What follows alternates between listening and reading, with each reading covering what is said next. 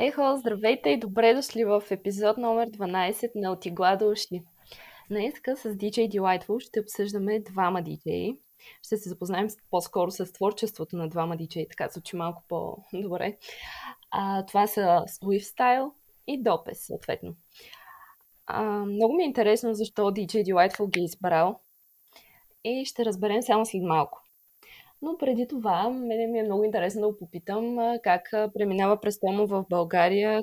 А, готов ли е за финалите, които са тази седмица? Не, другата седмица. Привет, привет. А, финалите са другата седмица в събота, да.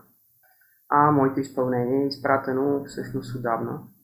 Така че аз съм си готов за тях. Така или иначе, чакам с нетърпение само да, да дойде самата дата, защото ще го гледаме заедно даже с приятели. Финалистите са доста сериозни и това, което показаха е елиминация е супер. И ще, ще бъде готино със сигурност. А имаш ли някакви предположения горе-долу, кой как ще се справи, а, като знаеш кои са другите участници? О, не, много непредвидимо е, защото така или иначе всичко се случва сравнително бързо, вече си говорихме. Макар, че минаха някакви месеци, както обявих целият график, в предни епизоди с теб говорихме, че а, не обявиха особено много предварително цялата тази работа с новото категории, така че според мен всеки ги прави малко на прима виста нещата.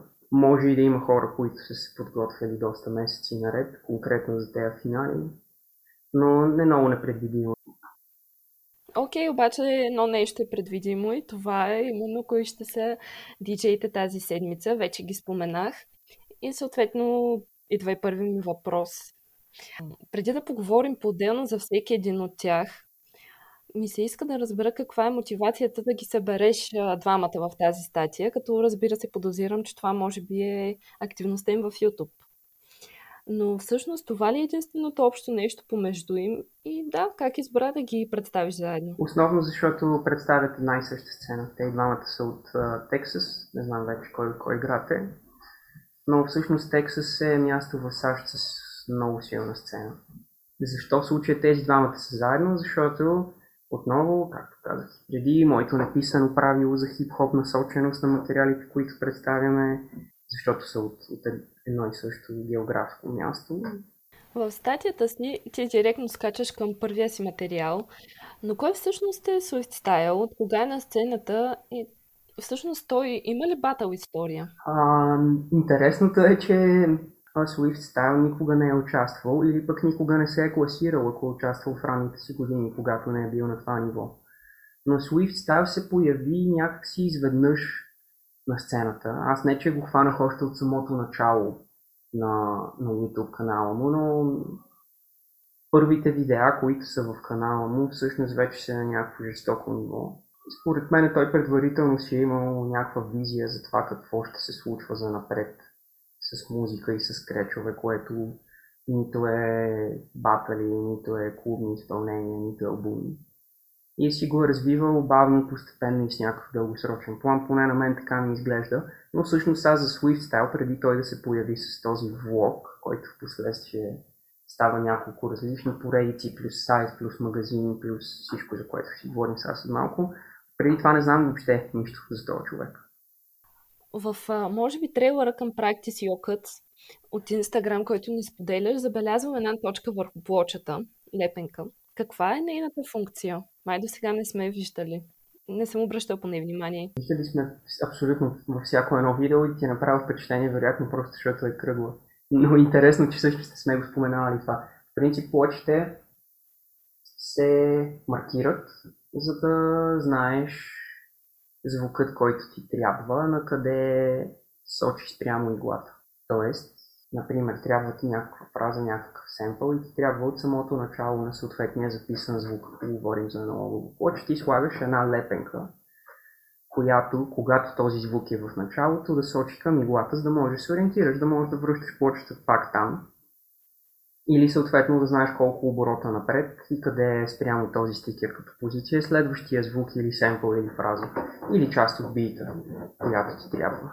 Но По-скоро обратното, по-скоро до сега не сме гледали нито едно видео, в което плочите не са маркирани. Ти малко по-рано в разговора спомена за YouTube канала. Всъщност, каза си някакви неща, но кажи ни повече.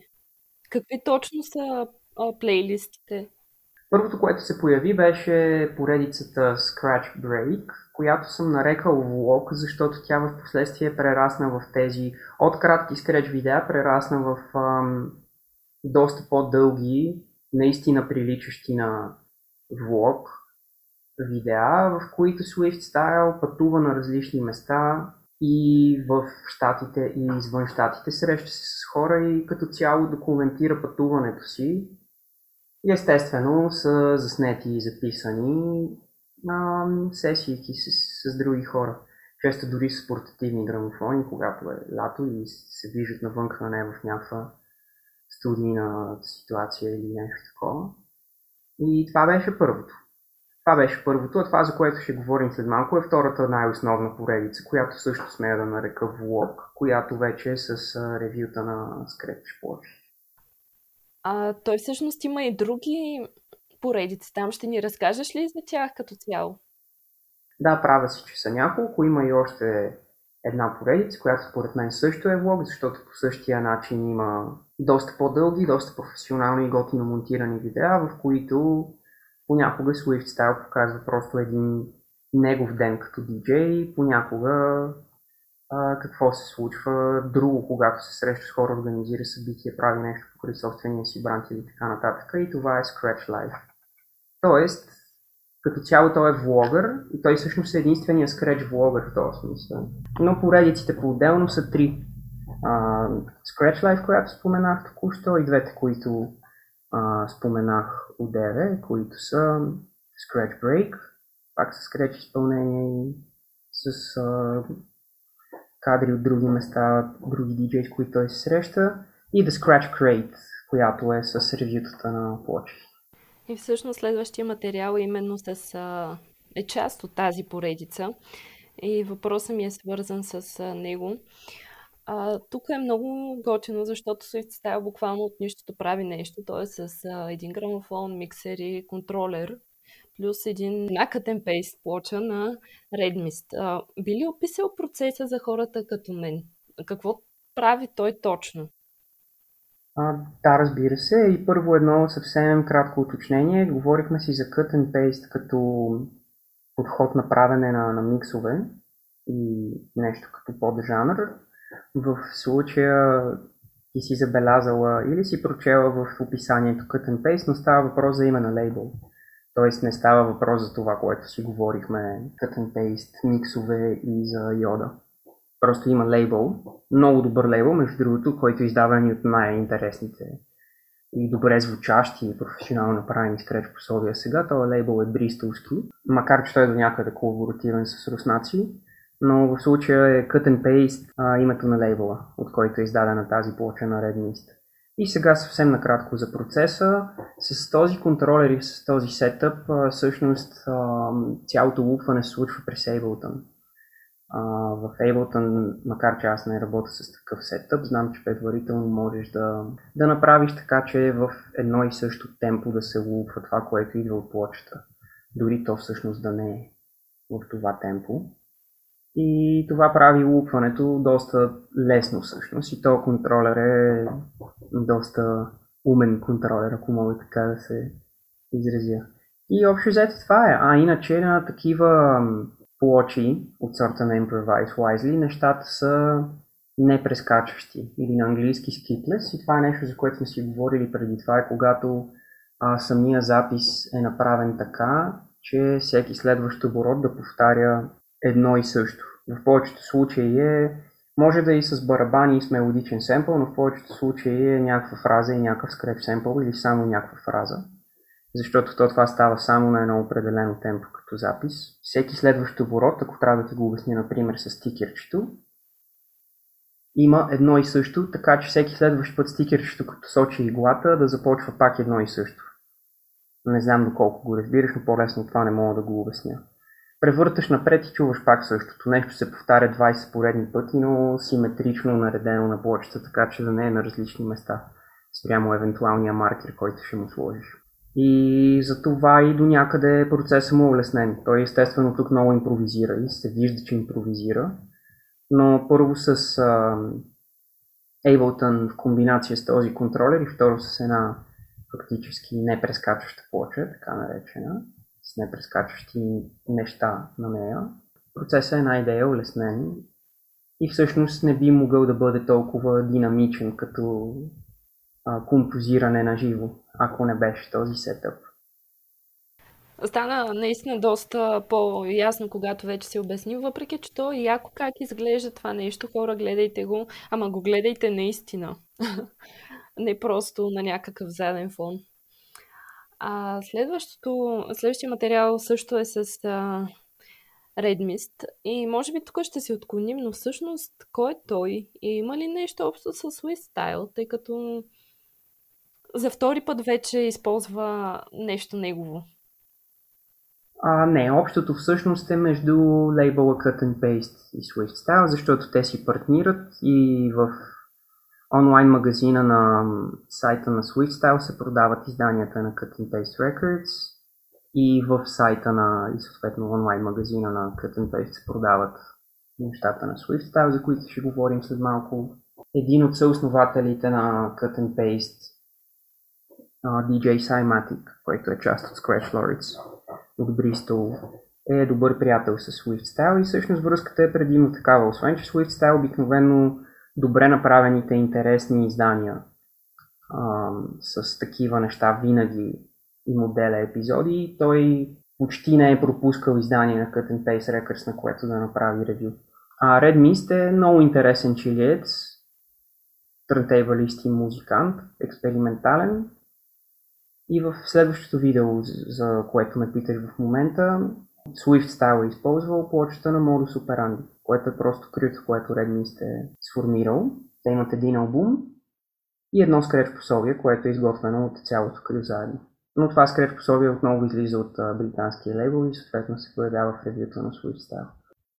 Ми, значи Redmi може да се радва, че все пак под някаква форма е бил коментиран в Отигла уши.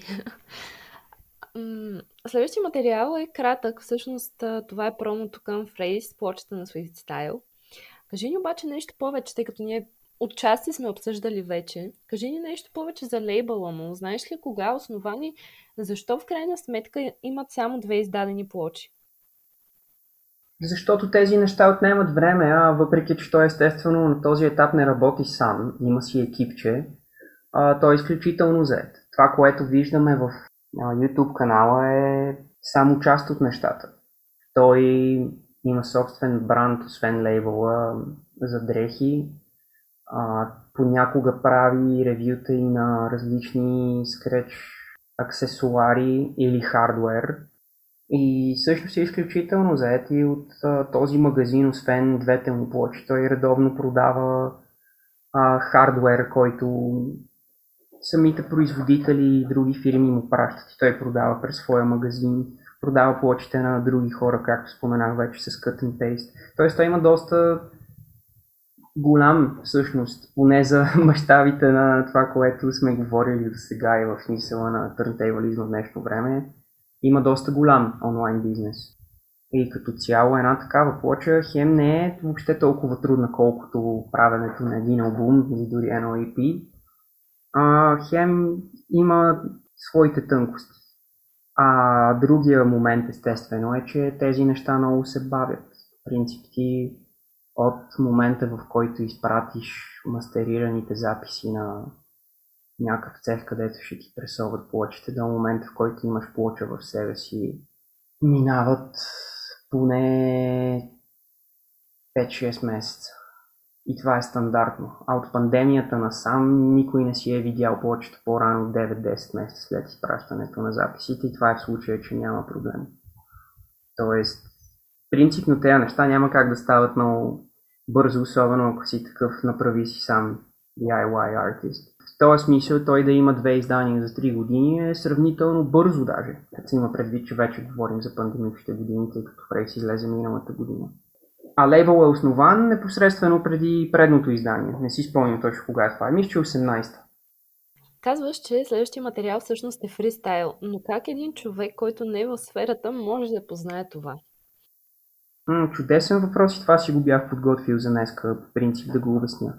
А, предполагам, доста пъти си срещала тази дискусия в контекста на рап фристайли и вечния коментар Ама това е фристайл, ти да си го измисли на място. Именно. В скречовете нещата стоят по много подобен начин. Фристайл може да е нещо изцяло импровизирано на място, а може и да е полуподготвено. Като идеята е, че то просто не е толкова подредено и композирано, че да е друго, освен фристайл. Аз винаги така съм го разбирал и при а, римуването.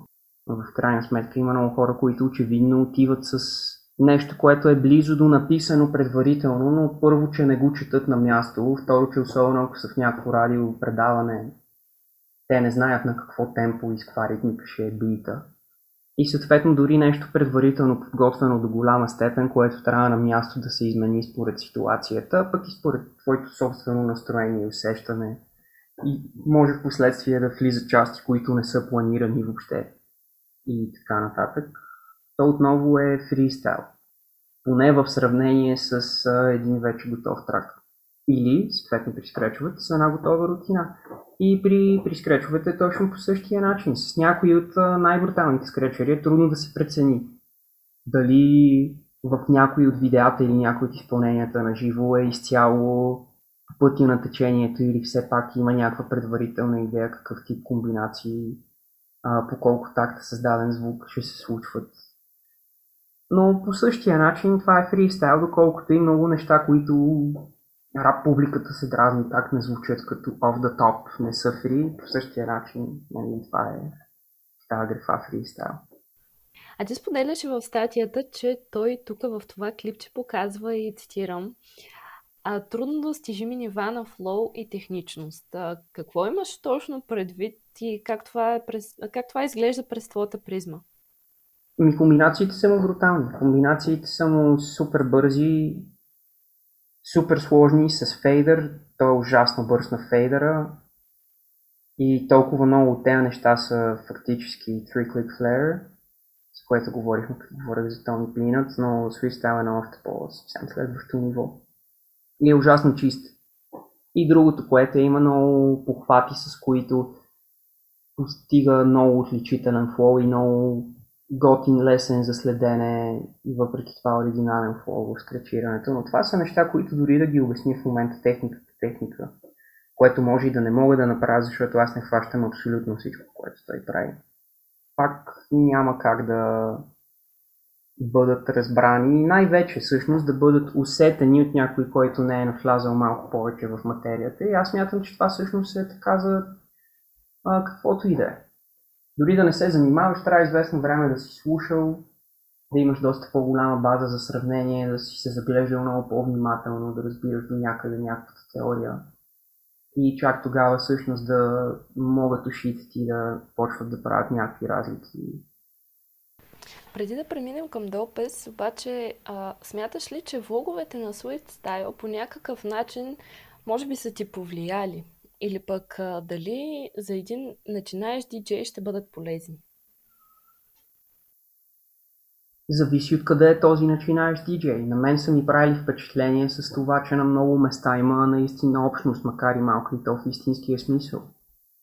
В влоговете на Swift Style има кадри от повече скреч сбирки в рамките на година, отколкото е имало скреч сбирки в историята на българския диджейнг въобще в този смисъл са ми били изключително приятни за гледане, но и вдъхновяващи гледна точка на това, че на някакви места има доста повече хора, които са толкова запалени по това. Друго, което ми е било полезно е някаква информация, която съм разбирал от ревютата му на такива скреч защото те колкото и да са сравнително формулаични като изготвяне, тип плочи. Все пак има някои а, тънкости, някои трикове за това как могат да се ползват по-добре и по-интересно, които рано или късно намираш и разбираш сам, но със сигурност те улеснява това той да обясни кое защо е наредено по какъв точно начин на дадената скреч почва и почваш да, да схващаш някакви работи. Така че да, в този смисъл и вдъхновяващи и полезни. Настъпи момента и за допес. Ти тук вече си ни дал малко повече, така да се каже, биографични данни, затова няма да те разпитвам по тази тема, но кажи ни, например, кога се запозна с неговото творчество, какво впечатление ти е направил? Сравнително по-скоро. Мисля, че на допис нещата ги видях преди около две години. Прави ми впечатление, че е млад и то в смисъла на малък. Аз мисля, че даже сме набори, не съм сигурен. И това, че човек на тази възраст се придържа към сравнително традиционен търнтейбализъм, но без да има конкретно очевидно желанието или идеята да е throwback или old school, което всъщност е точно моята философия за търнтейбализъм. И като видях нещата на допис, разпознах едно подобно разбиране в човек, който е на моята възраст всъщност. А, първият материал, който си споделил е от DMC финалите в Америка и само да кажа за слушателите е лъжливо дълъг. Всъщност по критерии сета на допес е 6 минутки, а всичко останало накрая е просто реклама. Факт. Но кажи ни на какво по-точно да обърнем внимание тук. Радвам се, че споменаваш това. Аз направих една малка редакция в статиката, в която казвам да се гледа от 2025 на там. И сета е 6 минутен, защото ако са не слушали хората или ако си знаят преди това, това са DMC финали в стандартната 6 минутна категория. И ми прави впечатление, имайки предвид, че 2015 е доста малък, че скречовете, които вече са му доста технични, ги умее доста чисто. Доста чисто, като за DMC финали, на които със сигурност е бил нервен. А те са му и първите DMC финали. А, така че е много добър контрол и доста присъствие. Като цяло съм, съм бил доста впечатлен от този сет и то не толкова от самите рутини, самите техники, може би някои от скречовете, но не е цялостно на фона на любимите ми неща. Но със сигурност в контекста на това и чагате тогава на колко години е всъщност и че това са му първите финали. И то срещу много сериозни опоненти. Казваш, че Допес развива успешен uh, YouTube канал, но всъщност uh, клипа, под който си дал тази информация в статията, е качен от Swift Style. Това предполагам се дължи именно на това приятелство, за което ти споменава в началото на разговора ни. Предполагам, да. А, не знам конкретната история, защо клипа е там. По всяка вероятност uh, Swift Style е помогнал и с снимането, и с монтажа, защото това е домашно заснето видео. 2019 финалите на DMC си бяха... Чай сега, 2019 беше преди... Да, да, 2019 финалите си бяха на живо.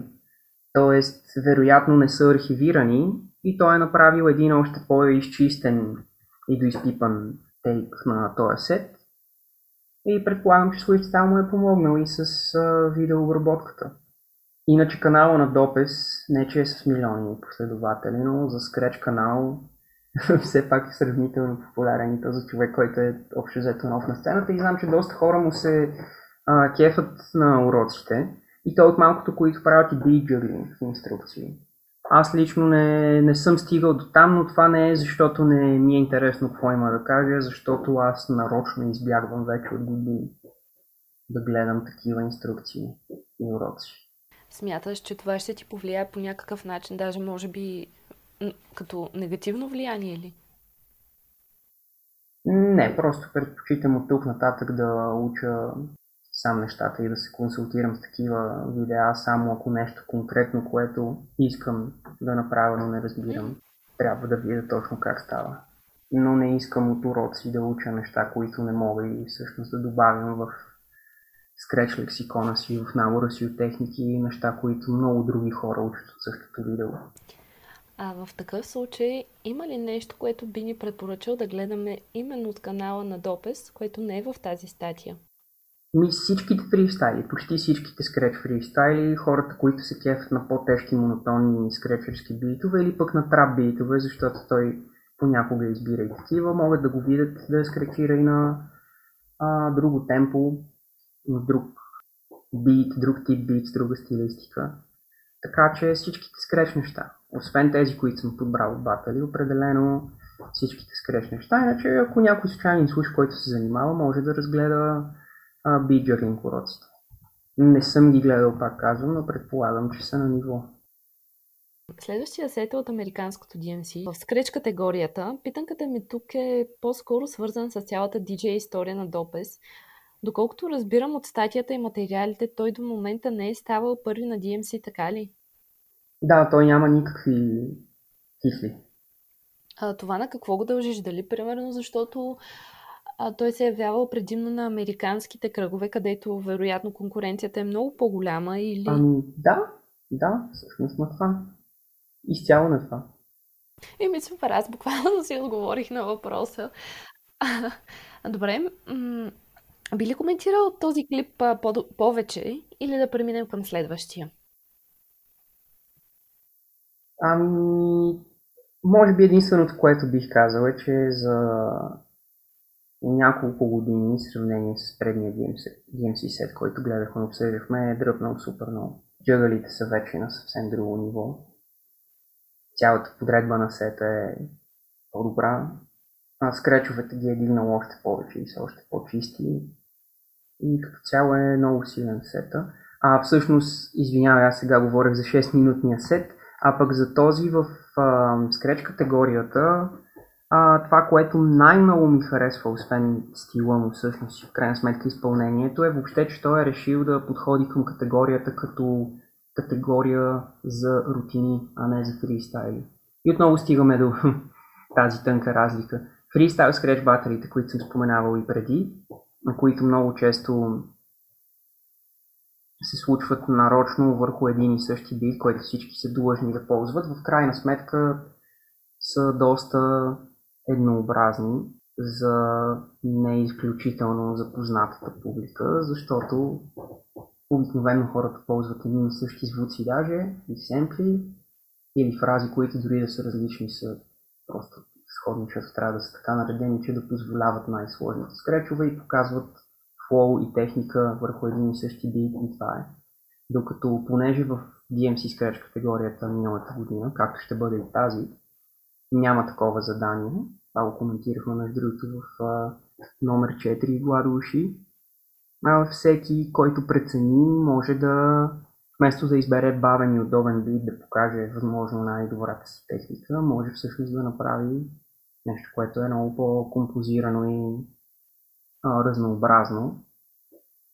И всъщност да е рутина. И всъщност Допес прави две рутини в един двуминутен сет, вместо фристайл скречове.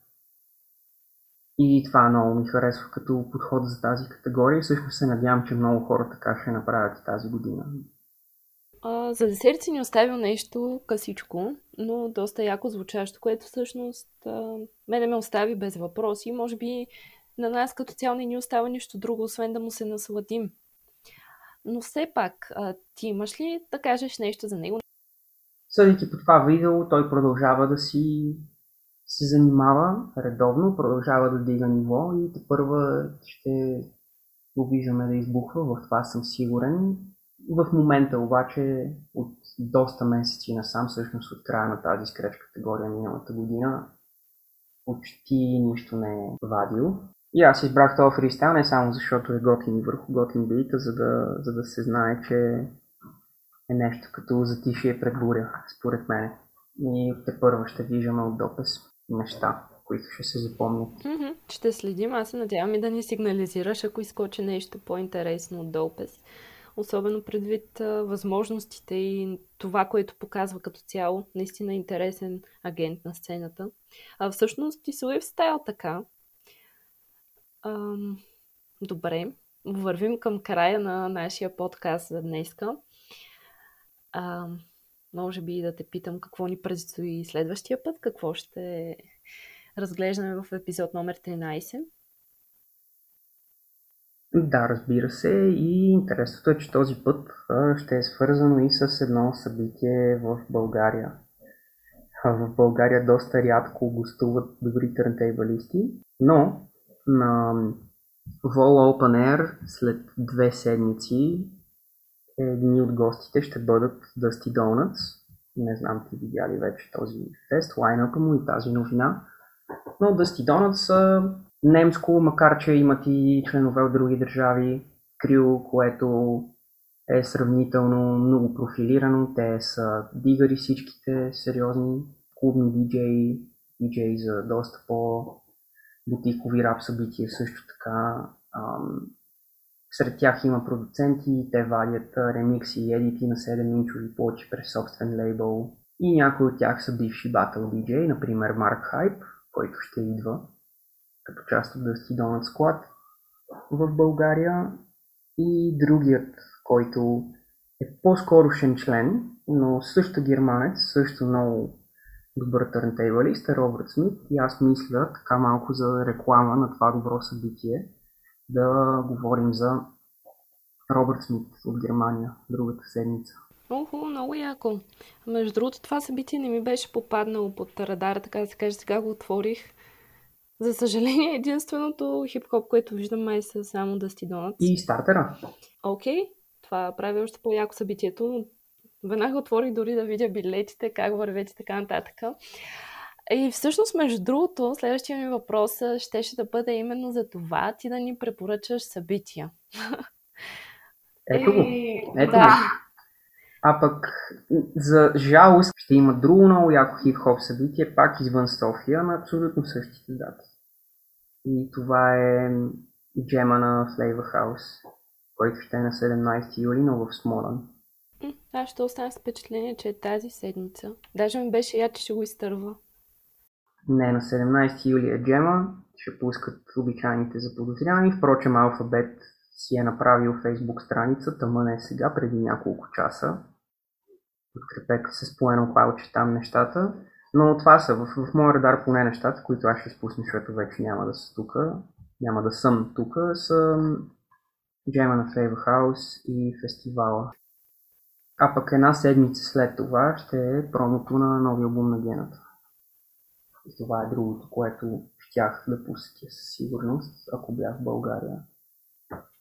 И 10 юли сме вързани пред добрите стари монитори или дисплеи или кой каквото О, да. да гледаме DMC. Много важно събитие. Може да си го гледате където ви е удобно, дома, в парка. Ще бъде излъчено в 9 часа на 10 юли в Фейсбук. Mm-hmm. Аз, например, предния път си го гледах наполовина в автобуса по пътя към вкъщи, така че има ли желание, има и начин. Много яко приключваме. Благодаря ти, че ме светна за това събитие. Ще бъде със сигурност много яко. И благодаря ви, че ни слушахте. За нас беше супер яко. Аз пак ще кажа моето редовно нещо. Беше много интересно. Или айде за да сменя репертуара. Беше много любопитно. Предстои ни още малко за този сезон. Надявам се скоро да ви дадем повече информация, кога точно ще приключи и кога ще започне новия сезон, защото това не е края. Така, благодарим ви отново. Спирам да бърборя. Чао от мене. Мерси аз, Алекс. И до следващия път. Peace. Чао, чао. Чао.